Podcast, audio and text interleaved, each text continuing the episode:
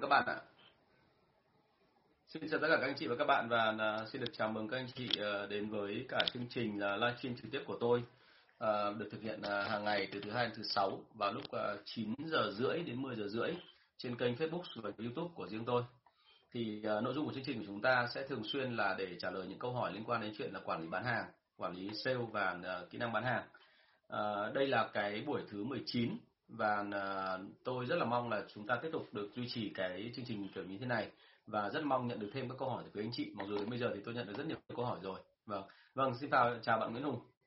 À, tôi cũng phải nói luôn là tôi đã cố gắng chỉnh sửa cái ánh sáng. Hình như là hôm nay có vẻ trên Facebook là trông nó khá hơn rồi đúng không ạ? Thì uh, rất là mong là anh chị uh, theo dõi tôi không bị uh, vấn đề gì. Vì hình ảnh ở đây nó, nó có thể là do nó cái cái cách chỉnh đèn của tôi nó chưa được tốt nên nó chưa hoàn toàn hoàn hảo. Nếu anh chị muốn xem màu định hơn thì có thể lên YouTube ạ dạ vâng thì uh, trước khi mà đi vào cái câu hỏi chính của ngày hôm nay thì tôi gặp được rất nhiều các câu hỏi khác mà liên quan đến um, các cái chương trình trước của tôi. À, buổi này buổi thứ 19 rồi và qua 18 buổi thì mọi người gửi về rất là nhiều. Vâng, hôm nay nhìn đẹp ra hẳn đúng không? Trông khá hơn đúng không ạ? Đèn nó sáng hơn và tôi bắt đầu tôi điều chỉnh hơn tí. Vâng.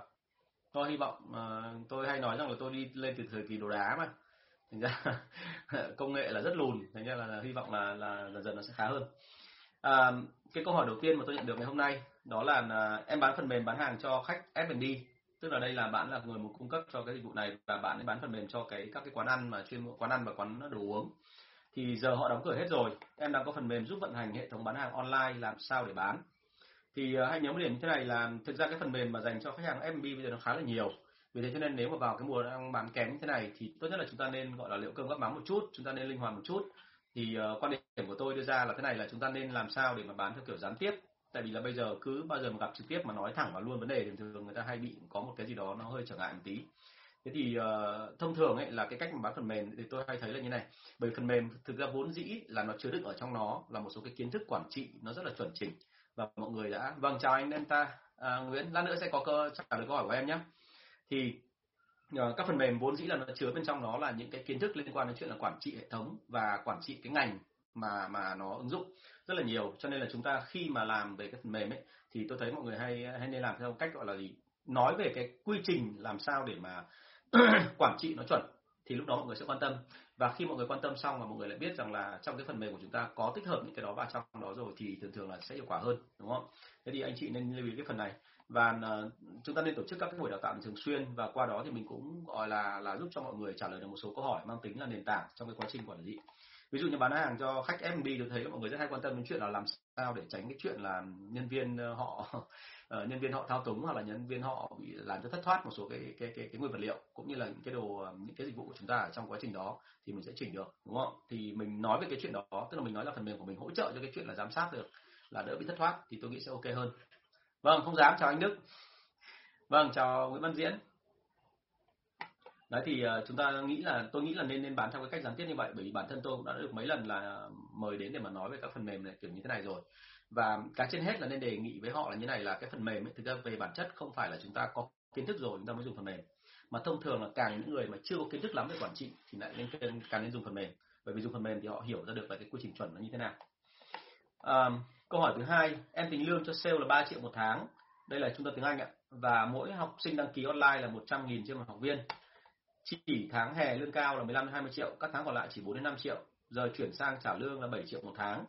Nhưng sale không có động lực và một phần do bên em tìm khách online chưa hiệu quả. Vậy cơ chế lương thế nào cho phù hợp? Có cách nào để đánh số vào các tháng hè không anh? À, đây là một cái mà thường thường mình vướng khi mà mình cứ nghĩ đến cái chuyện là làm sao mà gắn lương vào với doanh số và chỉ có doanh số không thôi thì nó không quyết định được cái chuyện là chúng ta về lâu về dài là hiệu quả. Mọi người đều đã biết là trong các cái buổi livestream trước ấy, thì tôi hay nói về cái chuyện là chúng ta nên tính thành KPI bởi vì thực ra là chuyển qua hệ thống KPI ấy, thì về sau chúng ta sẽ đạt được cái hiệu suất cao hơn. Bởi vì cái thống kê cho thấy rằng là như này mình cứ để cho nhân viên tập trung vào doanh số thì thông thường mọi người bị áp lực rất là lớn về cái cái cái cái gọi là tâm lý. Nhưng nếu mà chúng ta chuyển sang thành KPI là những cái hành động cụ thể rõ ràng những hành động chuẩn để mà tạo ra được doanh số thì thông thường mọi người sẽ đỡ bị áp lực hơn. Và vì đỡ bị áp lực hơn cho nên thông thường là anh em đạt chỉ tiêu nó dễ hơn. À, thế thì đây là một cái trạng thái mà chuyển tâm lý nó rất là hay. Vì thế anh chị phải hết sức cẩn thận là và chú ý với cái phần này. Không phải là chúng ta cứ dồn à, như kiểu nó dồn đói góp tức là có những tháng mà gọi là doanh số thấp thì để trả lương thấp có những doanh số cao thì trả lương cao hoặc là thậm chí là ngược lại tức là những tháng doanh số cao thì lại mình để lương thấp bởi vì mình muốn là bù lại cho anh em vào những tháng mà doanh số nó không có gì thì cả hai trường hợp đó tôi thấy nó đều không ok. Bởi vì trong thực tế đã có rất nhiều doanh nghiệp, cá biệt như cái thời của tôi, có một số doanh nghiệp mà bán hàng mỹ phẩm, thì lãi biên lợi nhuận rất là cao. Nhưng họ luôn làm một cái động tác là vào mùa bán kém thì họ tính quy doanh số cho nhân viên. Và vì thế cho nên tháng điểm, thời điểm đó doanh số nó không cao. Thành ra mỗi nhân viên lương chỉ được có một, hai triệu một tháng thôi. Nhưng mà đến lúc vào mùa cao điểm thì lương lại vọt lên, có khi lên đến khoảng gần trăm triệu. Thì cái chuyện này nó có ổn không? Thì anh chị biết ngay là nếu như cứ trổ sụt trổ sụt như vậy thì nhân viên họ làm trong mùa kém để cầm chừng thôi. Còn và họ hy vọng là vơ tiền thật nhiều vào cái mùa bán tốt thì cái tinh thần nó không ổn định. Và thứ hai nó mang tính chất là hơi đầu cơ nhiều hơn. Và vì thế cho nên là cái cái hiệu quả và cũng như là cái việc mà họ ở lại với doanh nghiệp chưa chắc đã lâu đúng không? Vâng cảm ơn Việt Anh Nguyễn rất là nhiều. Anh là người rất chịu khó học. Có gì thì là đặt câu hỏi thêm với tôi nhé à, thế thì cơ chế lương nên thế nào cho phù hợp? Thì một là chúng ta chuyển thành KPI cái thứ hai đó là chúng ta nên làm sao để mà à, vào cái mùa mà thấp điểm ấy, thì mình tập trung vào những cái yếu tố mà nó không quá là trực tiếp liên quan đến doanh số. Tức là để mà tạo ra được một cái base một cái base uh, cộng đồng rất là lớn tức là cái lượng khách hàng càng càng lớn và chúng ta hút được khách hàng đấy vào thì nó rất là hiệu quả. Tức là khách hàng bao giờ cũng thế đặc biệt với sản phẩm mà đào tạo. Có nhiều người nói với tôi rằng là họ phải theo dõi tôi trong suốt 1 đến 2 năm họ nghe các cách câu trả lời của tôi họ xem các youtube của tôi họ xem các cái cách mà tôi tương tác với với cả cả những cái người khác sau đó họ mới dám chắc chắn rằng là cái cái cái nào khả năng đào tạo tôi như thế nào. Vâng chào tất cả mọi người nhé tôi xin phép là tôi đang nói nhưng tôi sẽ không chào chào từ người một. Vâng ạ thì chúng ta cứ đi như này cho nó nhanh. Thế thì uh, câu chuyện đưa ra ở đây là sao? Tức là chúng ta sẽ cố gắng làm sao mà để cho cái mùa kém cũng như là mùa tốt thì mọi người đều biết là mục tiêu của mình là gì. Thông thường vào mùa bán tốt thì cái mục tiêu của chúng ta sẽ là khách hàng và doanh số và muốn kém thì mục tiêu của chúng ta phần lớn sẽ là những yếu tố nền tảng để mà đến mùa bán tốt thì mình sẽ tăng doanh số lên. Thế cho nên là chúng ta càng vào những mùa bán kém thì mình càng phải tập trung vào các yếu tố mà đôi khi nó không trực tiếp liên quan đến doanh số, nhưng nó hỗ trợ doanh số rất là nhiều. Ví dụ như là số lượng khách hàng, ví dụ như là những cái nhu cầu khách hàng, ví dụ như là mình giữ những cái tương tác thường xuyên với khách hàng để cho họ biết mình là ai, họ nhớ mình. Và đến lúc vào mùa cao điểm thì họ sẽ lấy hàng của mình, đúng không? Đó, họ sẽ đặt cái lớp học của em thế thì uh, anh thì anh thấy một điểm như này vào mùa hè thì thông thường là cái các khóa học nó sẽ kém hơn. Thế cho nên là ở đây là muốn đẩy đến số vào các tháng mùa hè như là cái hiện trạng em nói ấy, thì anh thấy rằng là chúng ta nên tiếp xúc với cả cái việc mà dạy tiếng Anh theo một cách nó đơn giản hơn và nó thành ra một cái gì đó hoạt động sinh hoạt nó vui vẻ. Bởi vì là ở đây thì uh, tất cả những người đi học không ai thích là học một cái gì nó quá nghiêm trọng cả. Và anh đã từng là người bán hàng anh đã từng người đi dạy tiếng anh rồi vì anh đã được tạo được tiếng anh thì anh thấy một điểm là cái cách dạy của anh người ta rất là thích bởi vì anh biến họ thành giống như kiểu một trò chơi. À, đã từng có những lần mà anh dạy theo kiểu này. Tức là có một cái lớp học sinh và đấy khoảng 20 người thì anh sẽ yêu cầu là một người nói bất cứ một câu gì. Một câu thật đơn giản thôi. Ví dụ như là tôi thích một cô gái. Đúng không? Thì người thứ hai anh sẽ yêu cầu người ta nối thêm cái câu đấy ra để nó dài ra và cho bất cứ cái gì vào cũng được. Thế là người kia sẽ nói một câu là tôi thích những cô gái xinh xắn. Người thứ ba nói là tôi thích những cô gái xinh xắn và học giỏi chẳng hạn. Thì cứ thế nó kéo dài ra và khi mà tập như vậy thì đấy là một cái bài tập mà nghe nó vừa buồn cười, nó hợp với cả sinh lý lứa tuổi. Vì các em đến lúc đấy là là bắt đầu có cái chuyện là quan tâm đến các là, người khác giới rồi. Và cái thứ hai là nó vui, bởi vì là mọi người thấy rằng là cứ thêm vào thêm vào thêm vào, nghĩ vào như thế thì có cái sự tương tác và ai cũng thấy là người khác là hài hước, thì ờ, nó quấn anh em đi rất là nhanh. Cho nên là cái câu chuyện này đưa ra là chúng ta nên tiếp cận từ khía cạnh của cái người mua, chúng ta không nên tiếp cận tiếp cận theo khía cạnh của chúng ta, đúng không? Thế thì ờ, đấy là một cái kiểu và vì thế cho nên là nếu như em trả lương được cái kiểu như vậy, thì rõ ràng là cái KPI cho từng tháng một. Ví dụ như vào mùa thấp điểm, thì KPI sẽ dồn chủ yếu vào cái chuyện là những cái cái cái cái cái KPI mà nó nó sẽ tạo ra doanh số sau này. Nhưng mà không, ngay lập tức bây giờ không tạo ra doanh số, thì có thể chúng sẽ bị thiệt hại một chút, nhưng mà cơ chế lương của anh em nó sẽ tương đối là ổn định, đúng không? Thì ờ, để cái phần này thì em có thể là gửi lại cho anh cái cơ chế lương của em, thì rồi em có thể tư vấn cho em kỹ hơn. Bởi vì là thực ra mà nói là các cái trung tâm tiếng Anh đến bây giờ tôi vẫn thấy là có nhiều người là mọi người vẫn không tính theo KPI như vậy mọi người hay trả theo cái kiểu là chia theo doanh số thì cái đấy là ờ, theo quan điểm của tôi. Từ cái khía cạnh mà quản lý đội sale rồi tôi thấy là nó chưa chưa hiệu quả lắm. Vâng có một bạn uh, nhắn tin cho tôi là em bán bất động sản em có hỏi khách nhưng, như họ không nói nhu cầu thật của họ và vì thế cho nên em fail rất là nhiều thì làm sao để tìm ra được uh, nhu cầu của họ mà sau đó bán cho ổn ạ? Thì câu chuyện đưa ra là thế này thông thường ấy nếu mà mình mình đang ở cái vị trí của người bán hàng mà mình hỏi họ là anh chị cần cái gì? Thì khách hàng sẽ rơi vào mấy trạng thái như sau. Thứ nhất là nếu như họ thực sự là muốn mua của anh chị rồi, thì lúc đấy anh chị có hỏi không hỏi họ vẫn mua. Nhưng trường hợp thứ hai là họ không muốn mua hoặc là muốn thăm dò thêm, thì lúc đó họ sẽ ở tình trạng là họ sẽ không nói hẳn ra. Và như vậy là mình sẽ phải đẩy sang một câu chuyện khác, thì sau đó từ từ mới tìm hiểu xem là họ như thế nào. Thế cái lời khuyên đưa ra đặc biệt với bất động sản, đấy là em phải nên đào sâu vào mối quan hệ cá nhân để thân thiện với họ đã. Và thậm chí nên nói những câu mở đầu để cho họ yên tâm là, ở đây em không có ý định là muốn chốt được anh chị ngay, mà em muốn chỉ muốn tìm hiểu thôi, và thậm chí hôm nay anh chị mua hay không mua này vấn đề đúng không? Chúng ta nhớ một điểm là người sale bán hàng mà kỳ cựu và có kinh nghiệm thì họ luôn luôn sẵn sàng nói những cái câu kiểu là anh chị mua hay không thì tùy đúng không? Nhưng mà thực ra nói thế thôi còn đằng sau họ sẽ có một loạt những cái thủ thuật để mà khiến cho nhân khách hàng cảm thấy rất ngại nếu không mua. À, và cái thứ hai nữa là cái này có một số cái trường hợp nó nghe nó rất là lạ nhưng mà đây là có thật. Tức là khách hàng hoàn toàn không hề biết nhu cầu của mình là gì. Họ cứ đến thôi chẳng hạn như tôi chỉ trong túi chỉ có 2 tỷ thôi nhưng tôi thích nhà đẹp. Thì tôi cứ đến một cái khu rất là đẹp toàn biệt thự cao, cao cấp để mà tôi hỏi biệt thự cao cấp thì lên đến 40 tỷ 60 tỷ một cái căn như vậy. Nhưng mà tôi chỉ có 2 tỷ thôi, nhưng mà tôi thích, thì tôi xuống tôi hỏi thôi, để cho nó biết thôi. Thành ra tôi hoàn toàn sẽ không nói thật nhu cầu của em, đúng không? Hoặc là bản thân tôi tôi cũng không biết là tôi có muốn mua hay không. Thế cho nên là câu câu chuyện đấy đưa ra ấy là thực ra mà nói thì đừng có trông chờ trông chờ họ nói thẳng nhu cầu thật của họ ra. Mà nên là quay trở lại cái trên anh vừa nói, đấy là mình nên làm thân với họ trước đã. Rồi sau đó rồi hãy đưa dần dần các câu chuyện ra và từ đó mình sẽ tìm hiểu ra được là nhu cầu của họ là muốn là đầu cơ hay là muốn giới thiệu cho người quen hay là muốn chỉ tìm hiểu cho nó vui. Thì từ đấy mình sẽ có cái nó phù hợp. Bởi vì thực ra căn nhà nó là một cái lớn, một cái mảnh đất hay một cái căn nhà là giá trị rất là lớn. Chúng ta cũng không thể hy vọng là trong chỉ một buổi thôi người ta đã mua được hàng ngay.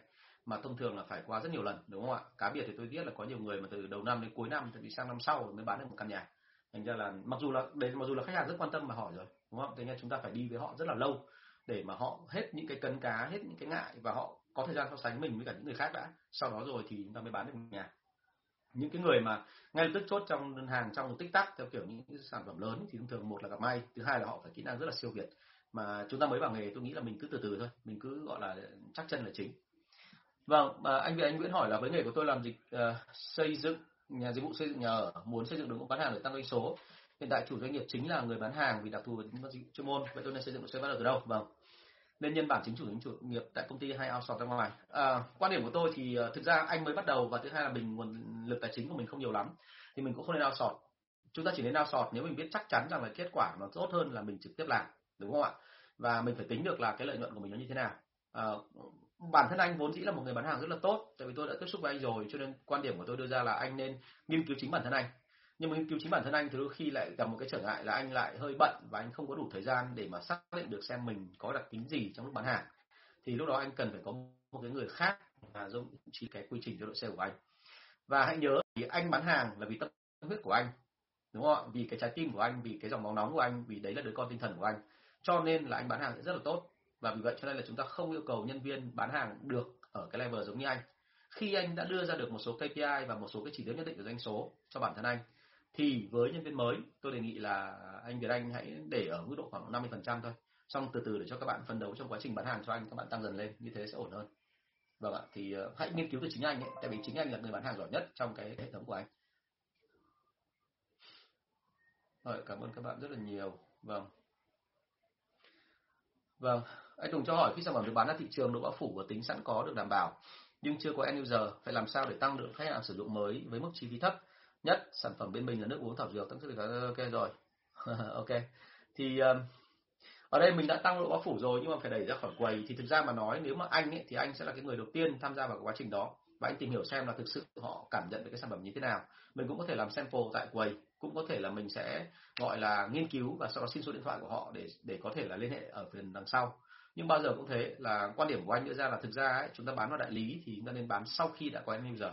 Mình xác định chính xác end user cần cái gì rồi? Thì lúc đó mình mới mới chuyển vào đại lý và sau đó mình mới thông báo về cái chuyện end user uh, nên tìm sản phẩm của mình ở đâu. Đúng không? Uhm, với cái sản phẩm của em thì bởi anh biết thì như là thực ra là câu chuyện đưa ra là thế này là đến bây giờ đang bị vấn đề là bởi vì cái bên lợi nhuận quá thấp thì anh phải đẩy nó lên đã. Đúng không? Hoặc anh có em có hai lựa chọn một là em em làm sao giảm giá thành sản phẩm đi giữ nguyên giá như vậy. Ban đầu thì như vậy cái bên lợi nhuận em tăng lên thì em có thể bán được. Hai là em phải tăng được cái chất lượng sản phẩm lên và thậm chí tăng cả cái thương hiệu nhận diện lên để mà kéo giãn cái giá của nó ra thì lúc đó em mới có biên lợi nhuận để em làm. Chứ còn cái đồ mà thực phẩm ờ, về nước uống này thì nó là một sự cạnh tranh rất là lớn. Và như anh phân tích lần trước ấy, là thực ra hàng của mình là nó bị lai giữa cái chuyện đồ uống bình thường giải khát và cái đồ uống mà tốt cho sức khỏe, tức là thực phẩm chức năng. Thành ra là chúng ta phải rõ ràng về cái chuyện này, chứ không thể nào mà tất cả là đi cả hai đàng được, đúng không ạ? Anh chị hỏi em vẫn chia sẻ, chứ anh chị làm gì có tiền mà mua lô căn này? Anh chị chỉ mua cái căn kia xấu hơn thôi.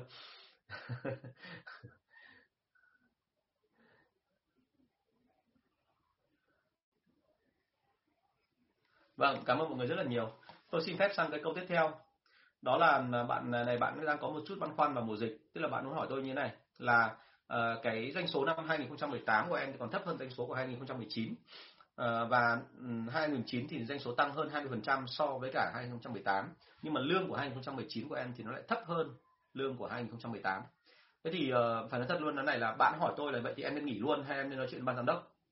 À, quan điểm của tôi là như này bạn còn hỏi như vậy tức là còn tức là em đang hỏi như vậy thì tức là em vẫn còn đang cấn cá và một trong những cái cấn cá đấy có thể là liên quan đến chuyện là mối quan hệ tình cảm. Cái thứ hai nữa là bản thân em em muốn đã quen với công ty rồi và em cũng không muốn là rời bỏ cái nơi mà em đã nỗ lực cố gắng đúng không ạ? Thế cho nên là cái lời khuyên hay nhất đưa ra thì em vẫn cứ nên nói thẳng với cả ban giám đốc để xem xem là họ có thể thay đổi được không. Nhưng mà trong cái câu chuyện mà về cái chuyện số tăng nhưng mà lương lại giảm thì phải nói thật nhá đây là đây là đừng đừng đừng tự ái anh sẽ nói câu chuyện này là em phải xem xem là như vậy ngay từ đầu năm 2019 thì sếp có nói với em về cái mục tiêu kinh doanh của ông là bao nhiêu không bởi vì em nói là tăng 20% nhưng lương lại bị giảm rất có thể là do ngay từ đầu năm ông ấy đưa ra một cái mục tiêu tăng trưởng là là 60%. Tức là năm trước là 100 tỷ, năm nay là 160 tỷ. Và vì thế cho nên là khi em chỉ đạt 20% thì có thể chăng là lương nó thấp hơn là bởi vì là em không đạt chỉ tiêu. Đúng không? Thì em xem lại cái đó của anh. Chứ còn ờ, cái này anh không rõ thành anh anh phải nói như vậy.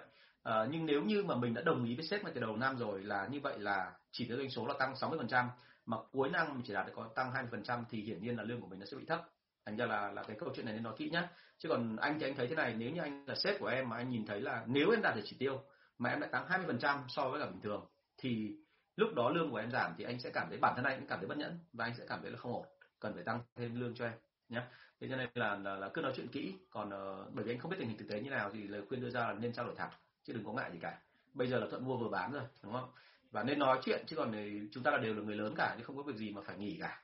Đằng nào cũng thế là là là nếu như mà lương đấy phù hợp thì em sẽ làm còn nếu không phù hợp thì hiển nhiên là kể cả anh khuyên hay không khuyên em vẫn cứ, cứ sẽ nghỉ đúng không?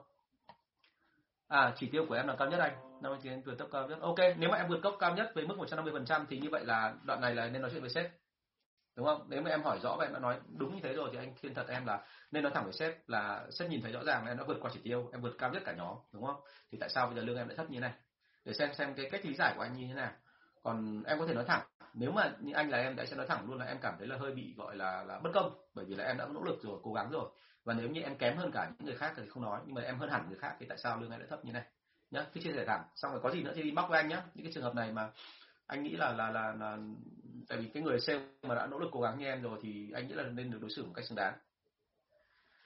À, với những ngành hàng khác nhau ví dụ như là FMCG và công nghiệp thì nguyên tắc bán hàng là chung và tính chất của ngành hàng là riêng đúng không ạ? Em đi làm luôn cảm thấy khó chịu bởi nhân viên luôn luôn có câu đặc thù à, phần lớn nhân viên hay rất hay nói về đặc thù. Cái này anh đã từng nói với cả à, các cái à, buổi livestream trước rồi thì chắc là khởi đã biết rồi. Là bao giờ cũng thế. À, phần lớn những người mà nói về đặc thù tức là khi mà à, lúc đó em nên nói thẳng ra thì đặc thù nó là cái gì chứ còn B2B và B2C thì ra về bản chất cuối cùng cũng dừng lại ở chỗ là người ta sẽ chỉ mua nếu như người ta cảm thấy là hài lòng với người bán. Tức là anh hay nói là chúng ta dùng tình cảm là chính, chứ còn thì về cái, về chất lượng và công nghệ sản phẩm thì gần gần nó giống nhau rồi. Cho nên chúng ta đừng có bị phân biệt như thế. Rồi ngay cả MCG hay hay là B2B cũng thế. Rất nhiều ông kêu là cái này rất đặc thù và cái này là nó phải yêu cầu là quy trình vô cùng phức tạp. Nhưng đến lúc anh yêu cầu viết ra thì viết gọn, thon lỏn được đâu có bốn dòng. Quy trình bên em là như này. Và sau anh hỏi từng bước một thì thậm chí ông còn không nhớ cả. Ông còn không biết ông làm nào cơ thì thì đấy là cái mà mọi người hay dùng cái đặc thù này, đặc thù kia để mà che đi cái phần đằng sau. Tức là tôi không muốn nói thật ra là tôi đang cảm thấy thế nào, hay là thực sự tôi đang làm cách gì. Thành ra cái chuyện đặc thù ấy, thì với cái người nhân viên mà họ nói như thế thì em nên hỏi thẳng là đặc thù là đặc thù gì? Nó khác ở chỗ nào? Đúng không? Còn với anh thì anh đi bán tất cả sản phẩm rồi thì anh thấy là thực ra dịch vụ hay là sản phẩm hữu hình nó cũng giống nhau giống nhau ở chỗ nào. Nó chỉ khác nhau một chỗ này này. Là ở dịch vụ thì mình không sờ thấy được. Ví dụ anh bán một cái tour du lịch thì rõ ràng là anh sẽ phải tể, kể cho khách nghe là cái tour du lịch đấy nó hay ở chỗ nào, cảm nhận của anh nó ra làm sao? Tức là anh phải dùng cái khả năng ngôn từ của anh để anh bù đắp vào cái thiếu hụt khi người ta chưa thực nhận được cái sản phẩm đấy theo kiểu giác quan. Thế còn sản phẩm hữu hình thì rõ ràng rồi, mình cho họ sờ tận nơi, đúng không ạ? Họ nhìn thấy, họ ngửi thấy, họ cảm nhận thấy, họ sờ ra bên ngoài nóng hay lạnh như nào, họ biết ngay. Thì câu chuyện đấy là nó quá rõ ràng, nhưng mà còn dịch vụ nó chỉ khác một chút là cái khả năng sử dụng ngôn từ thôi à, còn tất nhiên là nhiều người nói với tôi là B2B nó phức tạp hơn bán có nhiều giai đoạn hơn. Nhưng mà tôi đã lấy ví dụ rất nhiều lần rồi trong các chương trình livestream trước anh chị đã thấy rồi. Là đôi khi B2C và B2B giống hệt nhau đúng không ngược lại thì có những trường hợp mà B2C lại còn phức tạp hơn cả B2B đúng không cho nên chúng ta nên nói thẳng ra nên hỏi thẳng xem là như vậy. Ông cứ nói đặc thù là thù gì. Vâng bạn thanh tuyền hỏi một câu là như này à, có môi trường làm việc nhân viên sale cạnh tranh nhau về doanh số sale sẵn sàng tranh khách chéo nhau nhưng môi trường làm việc này thì lại không có tinh thần đoàn kết. Ngược lại có môi trường nhân viên sale cứ yên ổn với doanh số của mình không có sự cạnh tranh về doanh số và tinh thần sale đoàn kết. À, cái chuyện đoàn kết hay không không quan trọng bằng cái chuyện là đoàn kết là doanh số có tăng không? Đoàn kết hay không đoàn kết doanh số có tăng không? Đúng không ạ? Thì uh, nghe thì nó có vẻ hơi lạnh lùng nhưng thực chất là chúng ta mở doanh nghiệp ra là vì lợi nhuận. Và vì thế cho nên bắt buộc là kể cả sale đoàn kết hay không đoàn kết tôi không cần biết nhưng mà việc đầu tiên là doanh số phải tăng à, thế thì câu chuyện ở đây đưa ra là như em nói ở đây là sale cạnh tranh nhau thì cái cạnh tranh đấy là không đúng rồi. Tại cái cạnh tranh kiểu này là cạnh tranh triệt hạ nhau. Đây tranh khách chéo nhau là anh rất ghét bởi vì là tranh khách chéo nhau mà theo cái kiểu gọi là không có luật lệ gì đưa ra và cứ à vào lên với nhau rồi không cẩn thận có ngày là bác cả dao đến copy chiến nhau kiểu đấy thì nó không hay. Đúng không ạ? Thì cái đấy anh không nghĩ là đấy là cạnh tranh mà đấy là nó mang tính chất là là là ông sếp ông không đưa ra một cái luật để khiến cho anh em đồng lòng nhất trí với nhau. Còn ngay cả những khi có luật vẫn thỉnh thoảng có hiện tượng là tranh khách với nhau đúng không? Nhưng mà đấy là ít nhất là người ta đã đưa ra luật để mà hạn chế tối đa cái chuyện đó rồi. Còn ở đây là chưa đưa ra luật thì hiển nhiên đánh nhau sẽ rất là dã man và đánh nhau theo một cái kiểu rất là tàn bạo, đôi khi là nó thành triệt hạ lẫn nhau, đúng không? Còn lôi bè kết đảng lại còn tẩn nhau ngoài đường nữa thì mày lắm. Trường hợp thứ hai mà à, nếu nhân viên ở đây em nêu ra là gì ạ? Nhân viên sale cứ yên ổn doanh số của mình thì đấy không phải là đội bán hàng. Đội bán hàng luôn luôn phải bị thử thách. Nhắc đi nhắc lại là đội bán hàng là đội chiến binh. Chiến binh mà ngày nào mà không ra trận, mà không lên ngựa thì không gọi là chiến binh và chỉ một hôm thôi ở nhà mà cứ ngồi ì ra như thế thì về sau họ sẽ ì dần và họ không không tiến lên được nữa. À, có rất nhiều trường hợp là anh đã giao cho các bạn quản lý và làm và anh tin tưởng các bạn ấy thì sau chỉ khoảng thời gian ngắn thôi mà mình không hỏi. Đến lúc quay trở lại hỏi là các bạn đã tìm cách là các bạn chuội ngay lập tức các bạn trốn ngay. Các bạn ấy không nói ra những cái thứ mà mình cần mà các bạn cứ tìm cách lý do này lý do kia để lấp liếm. Thế thì cái đấy là cái rất không nên. Chứ cho nên là câu chuyện ở đây là đội sale không được phép yên ổn. Yên ổn quá là tự dưng họ ỉ lại. Nhá thành ra là cái cả hai cái mô hình em nêu ra thì đều không ổn cả nên quan điểm của anh đưa ra là thế này, là họ phải có kỷ luật là một, không có chuyện cạnh tranh với nhau về mặt cá nhân. Và cái thứ ba là doanh số phải tăng, đúng không? Doanh số và thị trường phải phát triển. Đấy mới là mô hình chuẩn đấy ạ còn sale cạnh tranh nhau, doanh số có, nhưng đấy là trường hợp như thế này. Đấy là khi mà chúng ta có một đội sale và mình đưa ra một phần thưởng, họ cạnh tranh nhau để xem là tháng này ai được thưởng và cái cách làm của ai chuẩn hơn, thì thì đấy là một sự cạnh tranh lành mạnh. Hãy nhớ nhé cạnh tranh đấy cạnh tranh công việc. Đúng không? Anh đoán đúng đúng không Nguyễn? Anh nhân ta Nguyễn này bởi vì là có kỷ niệm thì mình sẽ gắn bó lâu dài. Nhưng mà anh nghĩ thế này là chúng ta không nên nể nang nhau quá. Sếp nể nang nhân viên đã dở rồi, mà nhân viên nể nang sếp thì còn tệ hơn. Bởi vì cái chuyện nể nang đấy nó phải gắn với cái chuyện là cuối cùng là đối xử với nhau như thế nào. Đúng không? Nên nói thẳng, đừng có ngại gì cả. Cảm ơn anh của những các ý tâm bộ anh chị em. Trong công ty đều tự hào thương hiệu rồi. Ok. Ok, thank you em.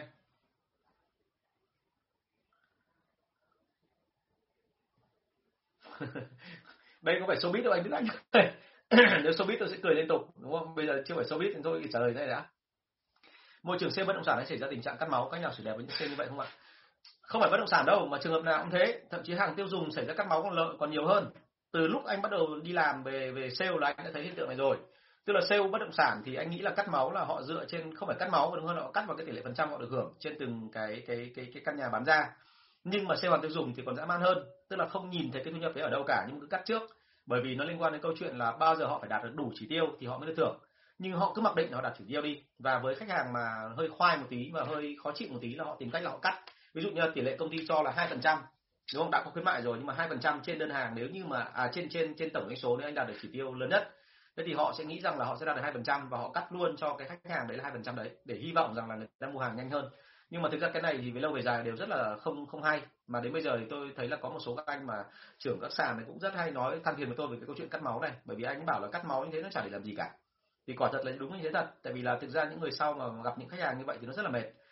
Em cắt máu xong thì kể cả khách hàng mua hay không mua ấy, sang người tiếp theo cuối cùng là khách hàng lại đòi đòi tiếp. Và họ tự dưng nghĩ là trong ngành bất động sản thì nó có một cái luật bất thành văn là anh em sẽ tự cắt máu tự nhường cái tiền đấy của mình cho khách hàng đúng không? Mà thực ra, mọi người biết rồi là những cái ông mua nhà thì ông ông ấy khá là là thu nhập rất là tốt. Trong khi thực ra anh em bán hàng bất động sản thì đâu có phải người nào cũng giàu đâu.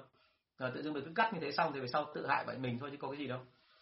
Nhá, thành ra cố gắng làm sao để ngăn lại cái này. Chứ còn để cách nào xử đẹp với những sân vậy không thì không có cách nào đâu.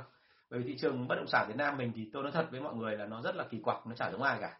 Nếu mà em cứ nhìn sang những cái nước bên cạnh sẽ thấy ngay là thị trường bất động sản của họ nó bán hàng rất là quy củ và vì thế cho nên là uh, nói chuyện với những sale như vậy thì bọn tôi cảm thấy nó dễ hơn bởi vì là mọi người không bị những cái đặc thù. Chứ còn sale bất động sản Việt Nam mình thì bởi vì có nhiều đặc thù rất là lớn cho nên là cứ động chuyện là nói chuyện với cả cái hệ mà bán hàng như tổng ty liên doanh như bọn tôi thì mọi người rất hay nói rằng là cái này của em đặc thù lắm. Khi khi mà tôi kể hết cái đặc thù ấy ra thì các anh lại không nói gì. À, thế thì câu chuyện đưa ra ở đây là sao? Chúng ta phải hiểu rằng là uh, phần lớn Việt Nam mình ấy là cái tình hình Việt Nam mình nó rất là cục bộ. Cho nên là bây giờ nó đang khác như vậy nhưng mà trong tương lai nó có thay đổi không thì có và nó sẽ đi theo hướng chuyên nghiệp hơn lúc đó thì mới nói chuyện được theo cái kiểu là có luật để mà xử đẹp những cái anh mà bán cắt máu như thế. Và nói thật luôn là những người bán cắt máu thì người ta không được lợi đâu bởi vì là cái cái, cái chuyện đấy tôi thấy rằng là nó gây hại cho họ nhiều hơn. Em áp dụng nhiều cách cơ bản nhất là tăng hình ảnh và sự ảnh hưởng của mình hoặc với người đội nhóm hay nhưng vẫn chưa ok nhá. Thì đơn giản anh chỉ có một cách đấy thôi. Làm gì có cách nào khác. Em làm sao mà phạt tiền người ta em làm sao mà siết người ta vào kỷ luật được. Bởi vì đến bây giờ ấy thì tôi có cảm giác là xe bất động sản ấy thực ra họ hoạt động đang theo cơ chế cộng tác viên là chính bởi vì lương của họ không được trả cao có những cái công ty không trả lương hoặc bởi vì nếu là những cái bất động sản bán tốt có những công ty thì trả lương đâu hình như có một hai triệu gì đó thôi còn số còn lại là mọi người phải tự kiếm về đúng không? Thế cho nên là với cái những cái như vậy thì thực ra rất khó để có thể khống chế được nhân viên. Rồi ạ. Câu số 161 anh có nói mỗi sale cần vài kỹ năng. Vậy mỗi kỹ năng trong số đó mất bao nhiêu lâu để rèn luyện? À, hãy nhớ là thế này nếu như vào tay của những cái người mà huấn luyện giỏi thì những cái kỹ năng đó không mất thời gian. Bởi vì về bản chất ấy, chúng ta hãy hiểu một cái như này, nó giống hệt như cái chuyện là anh chị mà đã tập môn thể thao nào cũng thế. Ban đầu tất cả những động tác của anh chị đều rất là vụng dại. Nhưng miễn làm sao mà anh chị nhớ cái nguyên lý vận hành của động tác đó, anh chị tập lâu thì nó thành nhuyễn. Tức là học kỹ năng thì không bao giờ là học cả, mà học kỹ năng về bản chất thực ra mình học nguyên lý. Và sau đó mình mất thời gian, thường thường khoảng 1 đến 2 tuần là mình đã có thể quen được rồi. Nếu như với điều kiện anh chị lặp lại cái hành vi ấy đủ đủ nhiều, đủ dày, đúng không ạ? Kỹ năng nó không phải là một cái thứ mà cứ, gọi là, học thuộc lòng xong là xong. Mà kỹ năng ở đây là cứ phải làm, xong rồi sai, rồi rồi chỉnh. Và anh chị chắc biết những cái quyển sách nó nói về những cái lý thuyết như là 21 ngày liên tục làm cái gì đó, hoặc là 10.000 tiếng đồng hồ liên tục, luyện tập liên tục, hoặc là ở trong ờ, trong trong các môn thể thao ấy, thì họ hay nói rằng là một cú set vít của vận động viên ờ, tennis chẳng hạn, thì thường phải mất tới 20.000 lần thì mới thành công. Và vì thế họ chùi lùi lại từ lúc anh ta mới tập, thì thông thường họ đây hay để cho cái ông đấy tập từ lúc 8 tuổi hoặc là 15 tuổi, đúng không? Thì như vậy là mình phải có một thời gian thì mới luyện được. Nhưng mà hãy nhớ là để mà tạm được đối với kỹ năng của sale ấy, thì nó không quá phức tạp. Nếu như mà người quản lý là người giỏi và biết cách huấn luyện bằng cách là biến tất cả những kỹ năng đấy thành những cái câu nói, thành những hành vi rất là đơn giản. Và nhân viên ban đầu cứ lặp lại cái đó đã. Ban đầu họ thuộc lòng như con vẹt, có thể họ chưa hiểu lắm và họ làm thì gọi là sai nhiều hơn là đúng. Nhưng lâu dần rồi họ tập, họ tự chỉnh sửa rồi là họ hỏi tất cả những đồng nghiệp và họ được xếp chỉnh cho thì về sau sẽ khá lên, đúng không ạ? mình gọi điện để xin thông tin zalo email để gửi báo giá cho khách b2b tham khảo nhưng khách từ chối thì nên xử lý thế nào? À, bởi vì thực ra mà nói thì anh thấy như này là cái chuyện mà B2B thì bao giờ cũng thế. À, mình gọi điện để xin thông tin Zalo email thì bao giờ cũng thế là đấy là những cái thông tin mang tính cá nhân và người ta cũng khá là ngại. Thành ra là có lẽ là anh cái này em phải inbox lại cho anh để anh anh hỏi xem kỹ thêm một số thứ. Chứ còn thực ra là chúng ta cái kiểu tiếp cận của chúng ta đôi khi mình cứ cứ mang tính chất là không mang lại cái gì giá trị cho khách cả, thì khách hiển nhiên sẽ không cho mình những thông tin kiểu như thế này. Bản thân anh, nếu mà ai hỏi anh về zalo và email để mà gửi những cái đó thì anh cũng sẽ không cho. Bởi vì là ừ, đơn giản ở đây là ừ, ông phải mang lại cái gì cho tôi chứ. Vậy thì cái sản phẩm của em là cái gì và bán mang lại lợi ích gì cho người ta? Cũng như là cách tiếp cận thì như ở đoạn trên, anh có nói một cái đấy, là đừng tiếp cận theo kiểu trực tiếp tiếp cận theo kiểu gián tiếp đi. Tức là chúng ta đưa lại một cái gì đó giá trị cho người ta và người ta không ngờ rằng là đấy là bán hàng ạ thì sau đó rồi thì mình tiếp cận thì nó dễ hơn, đúng không? Thì cái phần này chắc là em inbox lại cho anh nhé để anh xem xem là sản phẩm của em là cái gì, sau đó mình sẽ, tại vì anh rất thích tìm một cái bài giải cho những cái bài toán kiểu đấy. Đúng rồi, nếu mà mức nguyên lý thì lĩnh vực nào áp dụng được. Vâng.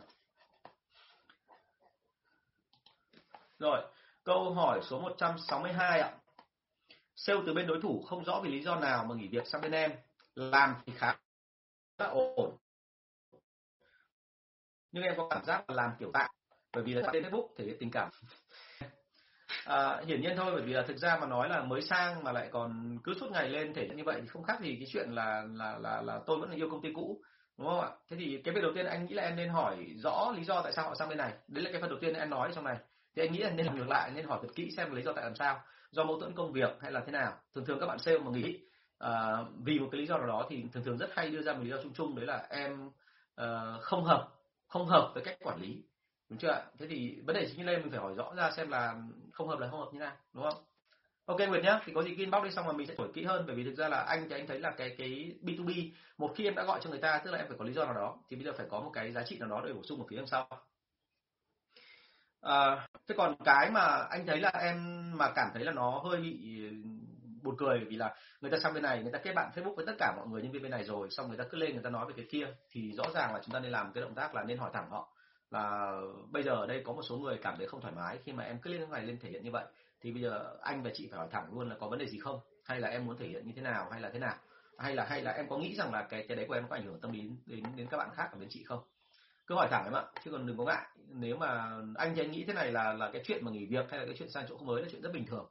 Nhưng mà bao giờ cũng thế nó phải có lý do chính đáng và uh, không nên gây cái sự mà mà không thoải mái cho người khác khi làm việc ở môi trường mới. à vâng câu số 163 câu này khá là hay. Báo cáo từ các phần mềm quản lý đã đủ chưa? Đúng không? Tức là ở đây mọi người hay đưa ra một cái là chúng ta có đủ công cụ tức là đủ các loại phần mềm từ phần mềm quản lý ờ, DMS ở trên địa, trên địa bàn cho đến phần mềm mà uh, quản lý về CRM tức là quản lý mối quan hệ của mình với khách hàng hay là còn phần mềm quản lý là ERP tức là quản lý tất cả những cái nguồn lực ở trong công ty.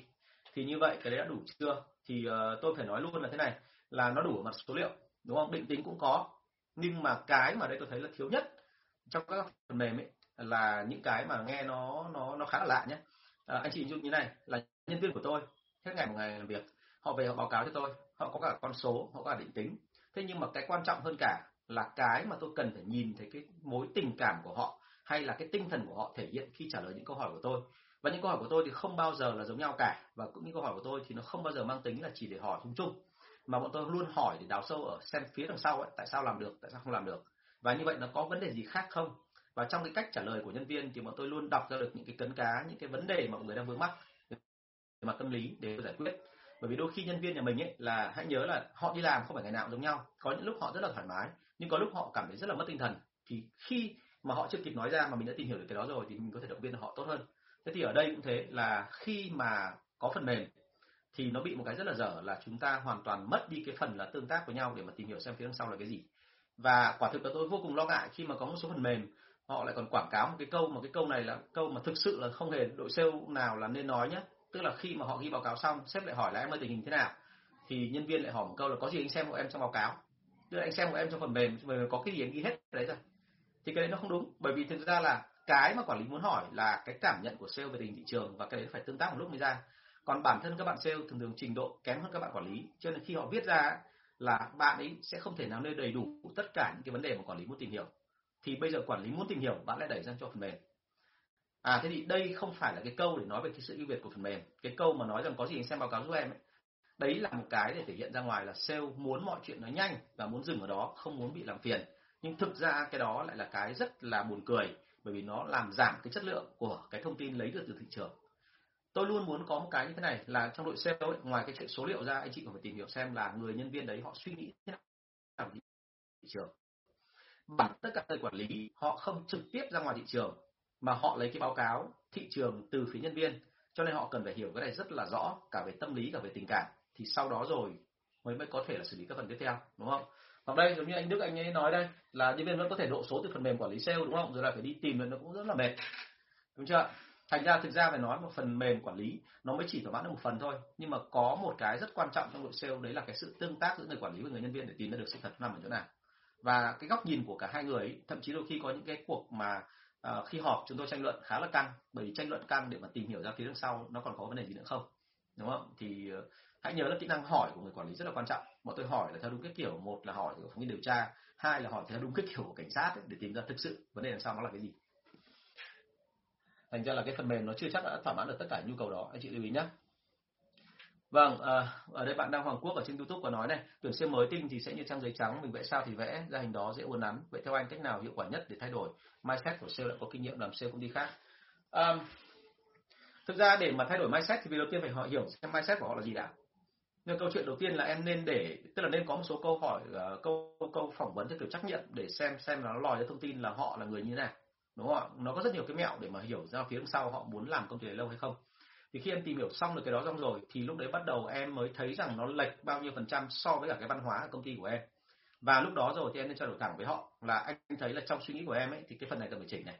Anh nói thẳng luôn là nếu như em không thích ứng được cái phần đó thì em nên nghỉ. Còn nếu mà em thích ứng được thì mình sẽ lên kế hoạch để mình sao chỉ từ chỉnh cái nó đi. Bởi vì là cái tâm lý à, cái cái suy nghĩ nó sẽ dẫn đến cái chuyện hành vi chuẩn hay không chuẩn và nếu như mà suy nghĩ không sai rồi thì hành vi hiển nhiên nó sẽ không không không không đúng như là cái quy định của công ty đúng không ạ Thế cho nên là nên hỏi kỹ em ạ, hỏi kỹ xong bắt đầu xác định được cái điểm lệch thì bắt đầu mới chỉnh được. Vâng, ở trên Facebook, à, Đức Anh Nguyễn hỏi là em mới đi làm sale. Công ty cung cấp hàng cho Vin nhưng khi đi chăm sóc có một số Vin không có sản phẩm bên em. Em đã gặp họ nhắn tin thì họ đều đồng ý đặt nhưng sau đó lại không thấy đâu. Nhiều lần như vậy thì theo thầy nên làm thế nào? À, vấn đề chính là em gọi cho đối tượng nào, có phải phòng mua không? Phòng mua thì em gọi cho trưởng phòng hay là giám đốc. Bởi vì trong một số trường hợp thì thực ra là có thể là do bên đấy họ thay đổi quyết định, hoặc là họ có một nhà cung cấp khác, đúng không? Thế cho nên là là là cũng có thể mà ở đây anh thấy có một câu hỏi em nói là gì ạ? Nhưng sau đó lại không thấy đâu. Tức là mình đã gọi điện cho người ta để người ta đặt hàng rồi, đúng không ạ? Họ đều đồng ý đặt. Thế mà tại sao em lại không liên hệ với người ta? Hay là em mang đến thì người ta lại từ chối? Đúng không? Thì đấy là cái cái này cần phải làm rõ nhé bởi vì thông thường người mua ấy, đặc biệt ở Việt Nam mình người ta hay có thói quen là đây là một cuộc mua bán thì tôi là cái người cầm tiền. Họ khá họ thấy rằng là họ là một cái lớn mà. Thì mình phải chiều họ thôi thành ra mình phải chủ động hơn nhé đằng sau em nói là không đặt nữa đấy là do em không tác động. Hay là bởi vì họ họ họ gọi là cái thay đổi quyết định của họ mà họ không nói với em. Đấy, nói rõ ra thì mình sẽ ok hơn. Vâng. Thế thì uh, quay trở lại câu hỏi về phần mềm. Tôi nói luôn là phần mềm nó là cái rất là hay nhưng mà chúng ta không nên coi rằng phần mềm nó là ông thành sống bởi vì dù sao chăng nữa, chúng ta là người quản lý, chúng ta dùng công cụ để kiếm tiền cho nhân, cho công ty. Công cụ đấy chính là những người sale. Và vì thế những cái phần mà tương tác của người quản lý đối với người nhân viên để mà ra được cái thông tin mà nó cần cho cái chuyện là là doanh nghiệp của anh chị phát triển, thì cái đó là thuộc về kỹ năng của người quản lý và phần mềm không thể thay thế được. Đó, thì lưu ý với tôi cái phần này. Đó là còn chưa kể nữa là cái thì nó có một cái hại là sau đó rồi thì hạn chế rất nhiều các cái cuộc gặp, bởi vì mọi người nghĩ rằng là đủ báo cáo rồi không cần phải làm nữa trong khi anh chị quên mất một điểm là khi đội C nó họp với nhau ấy, thì luôn luôn có một cái sự so sánh ngầm đúng không? So sánh ngầm bên trong so sánh ngầm bên trong là sao? So sánh ngầm là người người kia người này kém người kia thì cái người kém người ta sẽ cảm thấy hơi tự ái người sẽ cố gắng vươn lên. Còn người hơn ấy, thì người ta cảm thấy tự hào và người ta muốn show off ra bên ngoài đúng không? Chưa được tại vì tôi vẫn chưa hiểu câu chuyện của bạn Đức Anh Nguyễn lắm về cái chuyện Vin. Um, anh có thể chia sẻ cách tạo áp lực để gian đe và thúc đẩy nhân viên hoạt động hiệu quả hơn được không ạ? Muốn có áp lực thì cái việc đầu tiên là phải đưa ra là như vậy là họ vào đây và họ cảm thấy là thực sự ở đây là một cái chỗ mà họ có thể kiếm tiền tốt đã. Chứ còn nếu mà mình trả lương mà không bằng đối thủ cạnh tranh thì hiển nhiên là áp lực không ăn thua rồi, đúng không? Thế còn ờ, như vậy là sao chúng ta phải chứng tỏ được là chúng ta xứng đáng là cái chỗ để cho họ cống hiến đã? Và nếu mà mình trả lương cao thực sự thì họ sẽ cảm thấy rất là áy náy, rất là ngại nếu mình, nếu mà họ không làm được đúng như ý của mình, đúng không? Bởi vì họ sợ mất cái chỗ này. Giống như anh ngày xưa đấy thôi, cái cái mà anh thấy là các cái công ty liên doanh họ tạo ra được là họ trả, sẵn sàng trả lương rất là cao cao hơn hẳn so với cả những người khác. Tức là à, hồi anh mới đi làm, mặc dù mới ra trường thôi, mới ra trường được có một năm, hai năm gì đó thôi, sau khi mà kết thúc ờ, làm báo ở VnExpress đến thi vào vào PNG thì ờ, cái lương hồi đấy của anh mới là thử việc thôi, là nó đã cao gấp khoảng từ 2 đến 3 lần mới là thử việc nhé mới là cao hai đến ba lần so với cả lương của một cái ờ, chị trưởng phòng, bởi vì đấy chị gái anh, ở bên một cái cái ngân hàng rồi. Và sau có làm hai ba năm thì lương lên gấp đến khoảng độ 7 đến 8 lần đúng không? tức là rất là cao. Thành ra có cao như vậy, thành ra khi công ty ép thì anh mới làm. Chứ còn nếu mà gọi là làng nhàng giống như những cái chỗ khác chỉ được khoảng ba, bốn triệu thôi thì hiển nhiên là không thể ép được rồi, đúng không? Vâng thế thì ở đây là như vậy là mình phải có một cái gì đó để để họ thấy là cái giá trị của cái công ty này như thế nào. Nếu như em không thể trả lương cao thì em lại phải là tạo cái cái công ty của em trở thành một cái nơi mà cung cấp được kiến thức và kỹ năng, cũng như là cái cơ hội để họ lấy được những cái name, những cái thương hiệu lớn của các hãng lớn thì lúc đó em mới có thể là là là giữ họ được lâu để sau đó em tạo sức ép cho họ, đúng không? Áp lực thì nhiều lắm, chẳng hạn như là em có thể dựng lên một cái chương trình bắt họ phải học theo cái đó, phải làm theo cái đó, đấy là việc thứ nhất. Việc thứ hai là bởi vì lương em trả cao, cho nên tất cả mọi thứ mà nếu mà làm sai cái quy trình, sai tất cả các thứ thì là em sẽ có quyền trừ lương hoặc là em có thể trừ thưởng, đúng không? Tất nhiên là trừ ờ, thưởng ở Việt Nam mình là là phải xem lại nhé tại vì là nó còn liên quan đến luật lao động nữa nên áp lực thì rất là nhiều nhưng mà cái anh nhắc ở đây là cố gắng làm sao để tạo ra cái môi trường đấy là cái nơi mà họ thèm muốn và họ muốn ở lại đã. Thì sau đó tạo áp lực mới thành công. Chứ còn nếu mà chưa có gì cả mà cứ tạo áp lực thì nó không cân với cả cái giá trị em mang lại cho họ. Ok? Um, thực ra nếu mà trong cái phần này mà em muốn mô tả kỹ hơn ấy, thì có thể là nói rõ hơn cho anh để anh sẽ hiểu nhé nói rõ hơn thì inbox lại cho anh trong cái gì mà ờ, là mình sẽ trao đổi. Vâng. Câu hỏi số 164 là em cần nhân viên truyền thông và thu thập thông tin từ khách hàng tức là nhân viên sale đấy thì phải làm thế nào? Ờ, vâng trong cái phần này chúng ta phải lưu ý này. Thông thường mọi người hay nói là truyền thông và uh, truyền bá thông tin và thu thập thông tin ấy từ phía khách hàng thì uh, ở công ty SME mọi người hay nghĩ rằng là nhân viên phải tự biết là những cái gì là hay để mà lấy về cho công ty tức là nói theo cái kiểu là ai đấy giao việc cho anh Tùng chẳng hạn thì nói luôn là, đấy, anh ra thị trường anh xem đi, xem là có cái gì mà anh cảm thấy là là hay thì anh về anh báo lại, bọn tôi bọn tôi, ban giám đốc thì sẽ có quyết định. Thế thì câu chuyện đưa ra là thế này là có rất nhiều thông tin và trong cả một cái rừng thông tin như thế thì rõ ràng là không hướng dẫn nhân viên nhân viên người ta sẽ không hiểu lấy cái gì, đúng không? Cho nên là ở đây thì hãy nhớ là nói rõ ra là anh chị muốn lấy cái gì, muốn lấy cái gì, từ đâu và như thế nào. Tôi nói ví dụ như ngày xưa mà tôi muốn lấy thông tin của đối thủ cạnh tranh thì việc đầu tiên tôi sẽ yêu cầu là lấy cho tôi cái bảng giá của đối thủ cạnh tranh. Cái thứ hai lấy được chương trình của đối thủ cạnh tranh. Cái thứ ba lấy được cái số lượng nhân viên của đối thủ cạnh tranh. Cái thứ tư lấy được cơ chế lương. Và cái thứ năm đấy là tôi còn hỏi và những cái tính cách và cái cách phản ứng của cái đối tượng mà đứng đầu của cái đội sale đối thủ nữa. À, tại làm sao? Bởi vì tất cả những cái đó là cái cần của tôi để tôi lên kế hoạch để tôi tấn công đối thủ. Thành ra là cái phần đó tôi phải nói rất là rõ. Và nếu cần cụ thể hơn ấy thì chẳng hạn ngày xưa tôi bán ở hàng mỹ phẩm thì nó có rất nhiều đối thủ cạnh tranh. Và tôi sẽ chia ra là mỗi nhân viên sẽ phải quản lý cái thông tin của khoảng 2 đến 3 đối thủ cạnh tranh. Và cứ sau khoảng 3 tuần là phải cập nhật tôi một lần. Và để nhân viên đấy họ nhớ thì hiển nhiên là phải yêu cầu là các cái bạn xe admin phải cập nhật, đúng không? Nếu thiếu thông tin phát là ngay tức là có mức phạt ngay. Thế còn cái thứ hai là truyền thông. Làm sao truyền thông được đến với khách hàng thì hãy nhớ một điểm như thế này là mỗi năm người thì 10 ý. Cho nên là cái cách mà anh chị truyền đạt đến nhân viên và từ nhân viên chuyển ra đến khách hàng và sau đó rồi khách hàng, nếu là khách hàng đại lý, họ bán lại cho end user. Thì chỉ cần qua hai ba người thôi là cái nội dung thông điệp nó bị biến đổi rồi. Và cái độ hao hụt trên đường truyền bọn tôi đo ngày xưa thì thấy nó rất là khủng khiếp. Cá biệt là có một số trường hợp mà thông điệp nó phức tạp quá thì từ ông giám đốc xuống đến ông quản lý đã mất tới 25% rồi. Và từ ông quản lý xuống, ông nhân viên mất nửa nữa, thành ra là cuối cùng còn có khoảng 50% và 50% đấy khi truyền lại cho khách hàng và khách hàng nói chuyện với người tiêu dùng bên ngoài họ hiểu được có 20%. Như vậy là cái thông điệp từ ông tổng giám đốc rót xuống đến tận người tiêu dùng cuối cùng chỉ còn có 20% giá trị. Như vậy là nó không hiệu quả, đúng không? Thế thì lúc đó phải làm gì? Thì bọn tôi mới rút được kinh nghiệm là cái thông điệp truyền thông muốn truyền tải cho một đội ngũ, muốn truyền tải cho người tiêu dùng cuối cùng thì anh chị phải viết dưới dạng đơn giản nhất. Và thứ hai nữa là anh chị nên quy lại thành những cái câu rất là ngắn gọn. Đừng có cái gì phức tạp cầu kỳ cả và thường thường là không bao giờ quá ba điều cả, bởi vì người ta không thể nhớ được quá nhiều. Sau đó rồi bọn tôi sẽ phải có cái cách để mà truyền đạt lại cái thông tin xuống phía dưới. Và bọn tôi để làm sao mà quyết định luôn là tôi không cần biết anh làm thế nào, nhưng mà tôi yêu cầu là khi tôi đến kiểm tra với khách hàng thì anh phải nói được từng đấy thứ. Thế là cuối cùng nhân viên thì có nhiều ông đã nói, nhưng mà khách hàng không nhớ. Cuối cùng ông đành phải làm cái động tác là ông lấy luôn một cái đề can, ông ghi rõ tất cả những điểm đấy, ông dán luôn tại cái điểm của khách hàng ấy. Và khách hàng lúc nào đến mà tôi xuống đấy kiểm tra là khách hàng cũng đọc đúng cái bản đấy thôi. Là ok đúng không? Thế thì đấy chính là một cái cách để mà làm. À em vẫn hay nghe thấy cụm là phải giáo dục khách hàng vậy bên hàng bất động sản thì nội dung giáo dục khách hàng bao gồm thông tin cơ bản nào định hướng khách hàng hay nhỉ? Cái khách hàng bên bất động sản luôn là khách hàng thông thái nhất. À, cái chuyện thông thái là một chuyện thôi nhưng mà cái giá trị của cái sản phẩm ấy, đôi khi nó rất là khác biệt đúng không ạ? Nên câu chuyện đưa ra là thế này em muốn à, đào tạo khách hàng cái gì thì luôn phải nhớ cái điểm là gì? Ở đây mình không bắt được họ học. Thông thường mình sẽ chỉ là gì ạ? Nhắc lại và mình nhắc làm sao để cho họ phải nhớ được cái thông điệp của mình thì cái nguyên tắc trong bán hàng nó có một cách đấy là nhắc theo nhiều kiểu khác nhau, khoảng độ ờ, ờ, ba đến, chỉ đến năm cách khác nhau mà theo cùng một cái thông điệp để họ hằn vào trong đầu ấy, thì lúc đấy được gọi là đọc, được gọi là là gọi là gì? Educate khách hàng. Nhưng mà tôi nhắc lại luôn là educate khách hàng nó không dễ, là vì trước, tại vì thế này này là để cho khách hàng nhớ, đầu tiên để cho khách hàng nghe mình đã chứ cần phải nhớ. Thì cái việc đầu tiên là mình phải tạo được ấn tượng tốt với khách hàng cái đã. Thế cho nên cái câu chuyện đưa ra vẫn quy trở lại là mối quan hệ của chúng ta với khách hàng.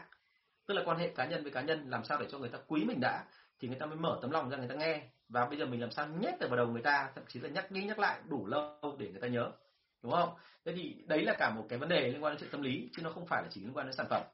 Thế còn em mà muốn hỏi xem là muốn yêu kết khách hàng cái gì thì em hỏi chính cái người mà chủ sàn của em ấy, hoặc là cái người mà mà mà mà là sếp của em ấy thì là hay nhất. Chứ còn hỏi anh thì về mỗi sản phẩm lại một kiểu khác nhau. Thế còn bao giờ cũng thế là có rất nhiều cái vấn đề phải tính, tức là sản phẩm của em có gì độc đáo là một nhưng mà anh nói rồi là chúng ta phải bán cái mà khách hàng cần, đúng không ạ? Đúng không chúng ta bán cái chúng ta có, nhưng mà phải theo kiểu khách hàng cần. Thì em đã quy ra được cái hệ giá trị của họ chưa?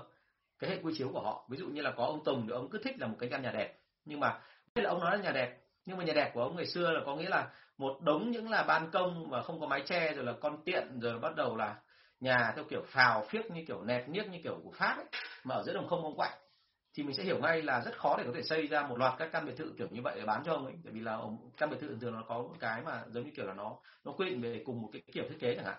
Thế thì cái chuyện ở đây đưa ra là sao? Ông Tùng, bản thân ông ấy là ông hiểu theo nghĩa của ông như thế là đẹp, nhưng còn em lại không nghĩ như thế. Đúng không? Thành ra là chúng ta không được phép theo ý chúng ta chúng ta phải thấy khách hàng đã. Vậy thì phải tìm hiểu xem thực sự ông Tùng muốn cái gì. Đúng không ạ? Rồi là nắn cái sản phẩm của mình theo cái ý của ông để mà nói cho nó phù hợp.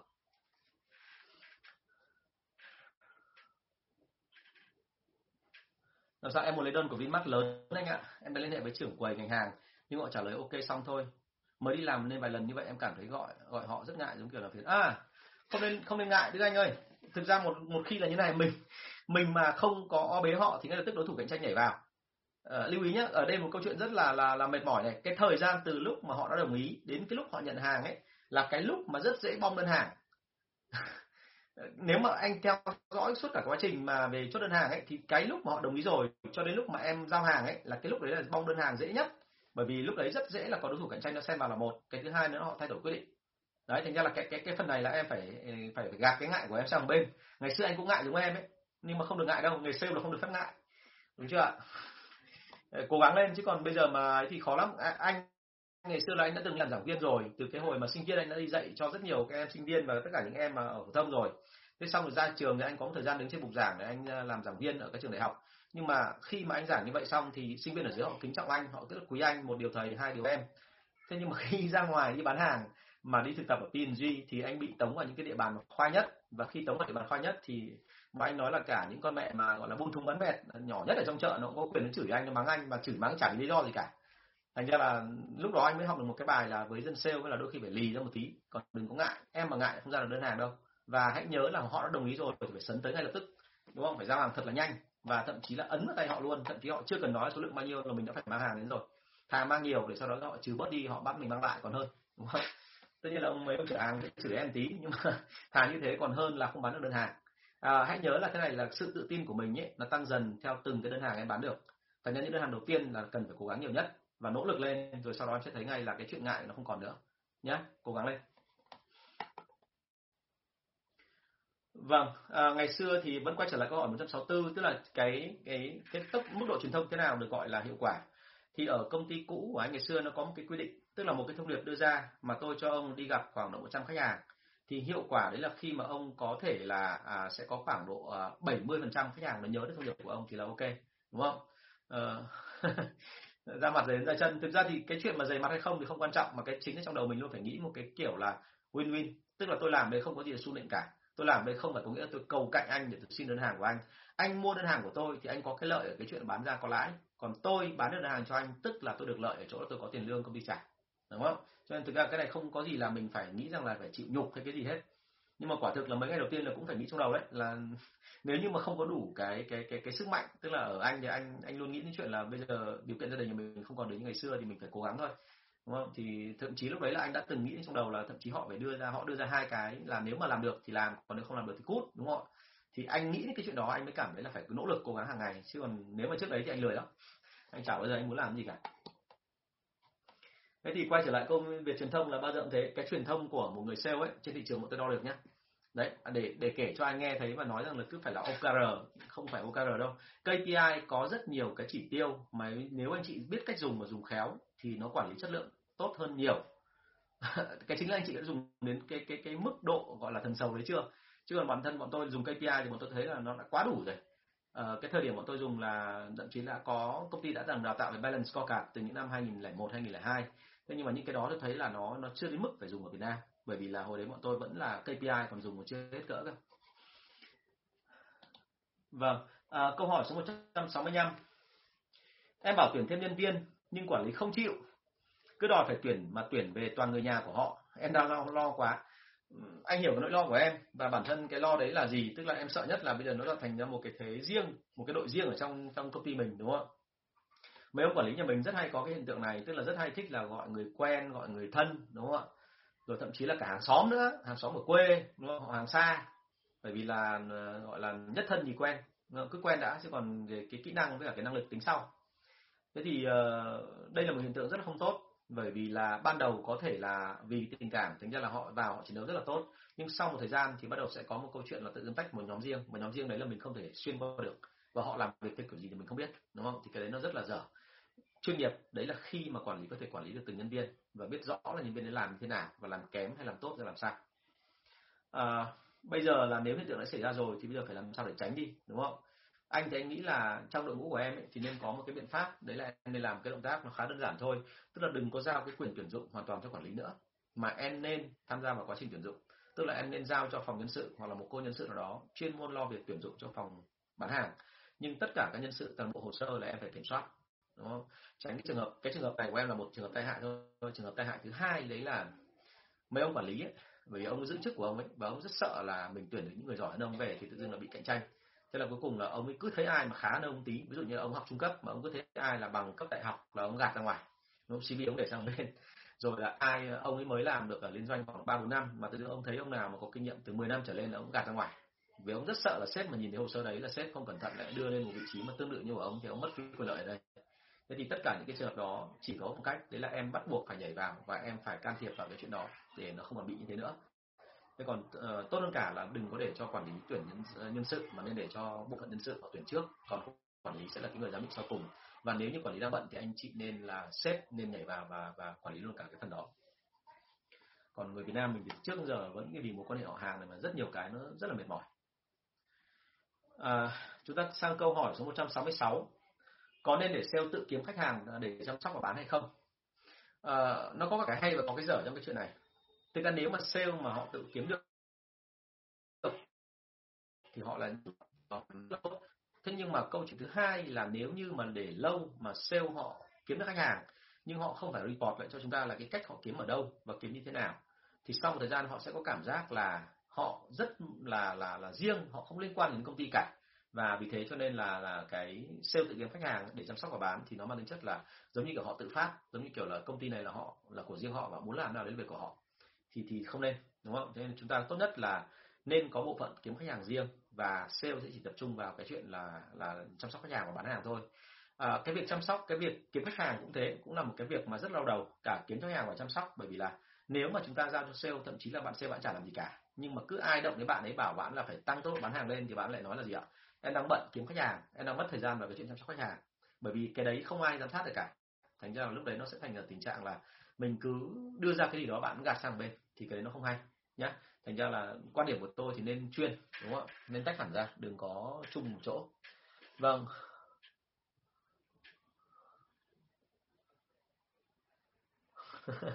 Nếu mà nói được như anh Đức này thì bạn, anh Đức Nguyễn bạn đã không hỏi được rồi, đúng không? Thực ra anh Đức Nguyễn anh nghĩ là do cái vấn đề tâm lý thôi. Vâng bạn hỏi một câu là bên em sẽ bán hàng tới từng nhà dân về thiết bị công nghệ. Trong cơ chế lương có KPI về doanh thu năng suất và khách hàng tiềm năng em muốn đưa thêm KPI về số lượng khách hàng mà sẽ tiếp xúc và chào hàng trong ngày. Thế nào để kiểm soát sẽ thực hiện đúng theo khách hàng, tránh được việc tự bịa rồi báo cáo ảo được không ạ? Lại sao mà báo cáo ảo được? Chung ơi bằng cách như thế này em yêu cầu họ ghi rõ ra số điện thoại khách hàng là bao nhiêu đúng không? Và em gặp ở đâu gặp nào? Và cái nữa đấy là um, số lượng khách hàng mà sẽ tiếp xúc thì số lượng khách hàng sẽ tiếp xúc thì bây giờ đã có số lượng khách hàng cố định chưa? Hay nếu không thì em phải bắt buộc là lục ra một cái cách nào đó hoặc là em lên một cái list nào đó danh sách khách hàng và em yêu cầu họ là nếu mà đi tiếp xúc ấy, không phải là đi tiếp xúc ngay mà gọi điện trước đi đặt hẹn trước đi sau đó rồi thì hãy đi tiếp xúc thì em có thể khống chế được số lượng đó nhé rồi còn hiển nhiên báo cáo ảo thì nếu mà chẳng hạn em không có thời gian để mà lên tất cả những cái kia thì thậm chí em cứ để họ báo cáo đi. Nhưng sau đó phải đưa ra một cái luật nữa là sao ạ? Báo cáo sai một lỗi thôi thì phạt bao nhiêu tiền đấy? Đúng chưa? Hoặc là giữ lại tiền hoặc thế nào đó. Cái phần phạt tiền đấy nguy hiểm nhá nghĩa là phải tham khảo luật đi và xem kỹ xem là như vậy là cái cái luật nó cho phép mình làm đến đâu. Khách hàng nhà dân, khách hàng nhà dân là càng dễ mà, bởi vì thực ra nhà dân nào bây giờ cũng có số điện thoại rồi, không phải là số điện thoại cố định mà số điện thoại di động ấy. Thành ra là cứ hỏi đi, không hỏi được ông chủ thì hỏi bà chủ, đúng không? Họ vào một ngày mà họ đi mời khách hàng, họ có cả điện thoại của cả mời khách hàng thì đã chuẩn gì nữa nhé câu số 167 khi nào nhân viên quản lý giám đốc được gọi là chuyên nghiệp hả anh? Vâng. À, thực ra cái chuyên nghiệp ở đây không có nghĩa là cứ phải làm giống ở liên doanh mà chuyên nghiệp ở đây là sao? Tức là họ làm được công việc đó họ tập trung hết sức vào đó và họ phát huy hết năng lực của họ. Thành ra ở đây một cái tiêu chí mà anh chị có thể xem xem là công ty của mình hay là đội ngũ của mình đã chuyên nghiệp chưa? Bằng cách là như này. Anh chị thử đánh giá xem là như vậy là mọi người có hiểu rõ về cái việc mình phải làm hay không? Hay là họ chỉ hiểu chung chung? Và cái chuẩn về tiến hành công việc cả về cách thức cả về thời gian cả về định lượng cả về định tính nó đã có hết chưa? Cả chuẩn về công việc các thứ nữa. Ok chung nhá thì có gì cứ làm đi xong có gì báo anh. Rồi uh, họ biết rõ ràng là có người hỗ trợ là như thế nào một người giám sát là ai. Và mọi người thấy ngay là gì ở trong các, các công ty mà đã bắt đầu chuyên nghiệp rồi thì khi họp xong thì chúng ta không mất thời gian để mà ngồi ngâm nga rồi làm chuyện này chuyện kia. Mà thông thường mọi người ai vào việc đấy và ai cũng biết là ra khỏi phòng họp thì hôm nay mục tiêu trong đầu mình là đi đâu làm gì làm như thế nào và được đánh giá là như thế nào. Và bao lâu là phải xong đúng không thế cho nên là uh, uh, bao giờ cũng thế là nếu như bao giờ mà em thấy rằng là tất cả mọi người đều biết được rõ mình làm cái gì rồi và đang làm ở mức độ nào thậm chí em còn kiểm tra theo tiến độ. Ví dụ như là hôm nay là ngày mùng 10 tháng 4 thì như vậy doanh số của anh Tùng đạt được bao nhiêu phần trăm so với tiến độ của cả tháng rồi? Mà anh Tùng anh trả lời tấm tắc luôn chứ không cần phải là đợi em được báo cáo để em xem ấy thì đấy được gọi là làm chuyên nghiệp đúng không? Về bản chất chuyên nghiệp là gì? Chuyên nghiệp là tập trung hết sức vào công việc và không bị phân tán đúng không? Và thêm một cái nữa đấy là chuyên nghiệp đấy là khi mà à, quản lý giám đốc tính được đúng cái mức mà một bạn sale có thể hoạt động tối đa trong 8 tiếng đồng hồ đạt được cái hiệu quả cao nhất cho công ty. À, tôi nói cái này bởi vì là thực ra ở Việt Nam mình đến bây giờ vẫn còn vấn đề. Tôi nói cái chuyện này rất là lâu rồi thậm chí từ cái hồi mà tôi bắt đầu dạy về cái chuyện là các cái lớp cửa hàng trưởng. À, một trong những cái nguồn lực bị phung phí nhiều nhất trong đội sale đấy là thời gian. Thông thường sale nhà mình làm 8 tiếng một ngày nhưng mà bởi vì họ mất thời gian vào những cái chuyện đi quan hệ riêng để nói này nói cái kia thành ra là họ chỉ làm cỡ khoảng 4 đến 5 tiếng một ngày là cùng thôi thời gian còn lại họ phí phạm vào những cái việc video thế nên đấy là một cái mà anh chị cần phải kiểm soát. Nếu như mà quản lý biết đích xác là sale ấy, kể cả có tìm cách ăn cắp thời gian cũng chỉ ăn cắp được khoảng nửa tiếng thôi và 7 tiếng rưỡi còn lại họ đạt được chỉ tiêu họ làm được đúng theo cái định hướng công ty thì như thế được gọi là công ty chuyên nghiệp. Vậy thì chuyên nghiệp là gì? Chuyên nghiệp là lượng hóa được tất cả mọi thứ và chuyên nghiệp là ai cũng biết là mình được làm cái gì và không được làm cái gì đúng không? Và hiệu suất của họ là mức độ cao nhất. Thông thường thì đội sale chuyên nghiệp một khi đã lập được xong quy trình xong thì doanh số nó chỉ có tăng thôi chứ không bao giờ giảm cả. vẽ báo cáo là nghề bất cứ sale nào cũng phải biết. Rồi. À, thực ra cái này nó tùy quan điểm em ơi. Còn thực ra mà nói cái vẽ báo cáo ấy thực ra là nếu như ở cái môi trường mà em không kiểm soát được thì có thể là mình thả ra cho họ thoải mái một tí. Nhưng mà ở môi trường mà kiểm soát được và đặc biệt ở những công ty liên doanh lớn và những công ty mà họ làm mà có chỉ số ấy chỉ một người vẽ báo cáo ảo chỉ một người làm lệch cả đội không đạt cả đội lại báo cáo ảo lên nữa. Nó cứ lệch dần lệch dần như vậy. Thì đến lúc mà giám đốc ở trong tay mà cầm được một tập hồ sơ ấy thì tài liệu nó chả liên quan gì cả. Và thực ra cái đấy nó có khổ cho đội sale không? Là nó khổ nhá chứ không sướng gì đâu. Bởi vì là lúc đó ấy, là cái thông tin từ thị trường đến giám đốc là nó lệch 100% à, lệch không cần 100% lệch chỉ cần 23% thôi.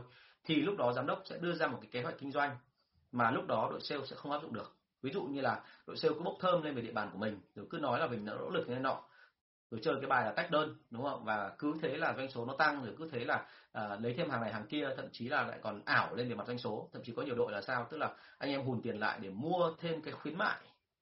Bởi vì lúc đấy là thấy rằng là khuyến mại của công ty lớn mà nên là hùn tiền mua khuyến mại của công ty rất là nhiều và sau tích lại để bao giờ mà hết thì khuyến mại tung cái hàng này ra để bán. Và vẫn báo cáo về là đấy là có khách hàng mua trong khi thực ra là mình đầu cơ để mình sau đó mình ăn được lãi trên đó. Thì cái đó có lợi không thì về lâu về dài không có lợi cho đội sale. Bởi vì là sếp hiểu sai về thị trường và vì thế, kế hoạch kinh doanh của sếp ấy, đến lúc mà nó đưa ra cái cái cái của kỳ sau, của năm sau ấy, là nó rất là lớn và lúc đấy đội sale không thể làm được và không làm được thì ảnh hưởng đến thu nhập của anh em thôi. Cho nên thực ra cái báo cáo ảo ấy, nói thẳng luôn là ở Việt Nam mình tại sao mà lại hơi có du di là bởi vì đơn giản là anh em không quản lý hết được. Với thứ hai nữa là sale bây giờ không sợ mất việc. Lúc nào mọi người trong tình trạng là tao đích sợ, đúng không? Ở công ty này mà tao không làm, tao gì cũng khác. Thế thì ờ, cái tình hình huống đấy tôi nghĩ trong tương lai sẽ phải thay đổi, chứ còn không phải mãi mãi thế đâu đúng không? Thì cái lý do tại sao tôi đã nói trong các livestream lần trước rồi. Nên là anh thì anh nghĩ là cứ cứ nên là thẳng thớm với nhau. Còn uh, quan điểm đưa ra là du di được cái gì thì du di nhưng mà nói chung lại là sale thì du di một hai lần thôi lần thứ ba bắt đầu anh em sẽ có nhiều cái này cái khác đúng không? Ok, đồng chí Đức chắc là giúp bạn Đức Anh Nguyễn cái. Đặt ra những câu hỏi như này tôi hiểu rằng là hình như là em không được huấn luyện nhiều lắm thì phải. Đối tượng họ lấy lý do từ chối đặt thì phải làm sao thì cái này là cái rất là phổ biến nhá Đức Anh nhá. Thì cái này chắc anh Đức anh Đức ờ, hỗ trợ tôi cái ạ. Tại vì là cái phần này chắc là phải bạn ấy bạn ấy chưa được đào tạo rồi. Phần lớn là các cái mà công ty mà có đào tạo thì bao giờ cũng thế, là họ dạy cách chốt đơn hàng, nhưng mà trước đấy họ dạy cách mà đối mặt và xử lý phản đối, chứ không thể nào mà mà lại không có cái cái xử lý phản đối em mà không biết cách xử lý phản đối thì chỉ cần em tiếp xúc với khách hàng và không trả lời được một câu hỏi của họ thôi, thì ngay lập tức sau đấy là họ sẽ có cái biểu hiện là không tin vào sản phẩm của em nhé thành ra là nên hỏi nước đi để thấy như thế nào Vâng, à, bây giờ cũng là 10 giờ 28 rồi, còn có hai phút nữa thôi thì à, chắc là tôi sẽ xin phép dừng ở đây hơi sớm một chút. À, chương trình của tôi thì vẫn phát thường trực là livestream hàng từ 9 rưỡi đến 10 rưỡi trên kênh YouTube và kênh Facebook của tôi. Thì à, tôi vẫn liên tục nhận được các câu hỏi khác và à, thời gian tới thì tôi sợ rằng là thời gian có thể nó không có được nhiều như thế nhưng tôi sẽ cố gắng làm sao mà kể cả không livestream được thì tôi cũng sẽ quay trước sau đó có thể là tôi sẽ up lên Facebook và YouTube thì rất mong là anh chị gửi thêm các câu hỏi về cho tôi và chúng ta có thể là tương tác với nhau nhiều hơn để từ đó ra được thêm những cái kiến thức cho chúng ta cùng học hỏi lẫn nhau. À, một lần nữa cảm ơn các anh chị quan tâm rất là nhiều và hẹn gặp lại anh chị trong các kỳ sau. Và mọi câu hỏi thắc mắc các thứ thì xin ờ, vui lòng với thư ký của tôi là em thắm số điện thoại là 077 576 2194 077 576 2194 à, và rất là vui được hẹn gặp lại anh chị trong lần sau và những cái lớp học trực tuyến của tôi. Cảm ơn anh chị rất là nhiều. Chào và hẹn gặp lại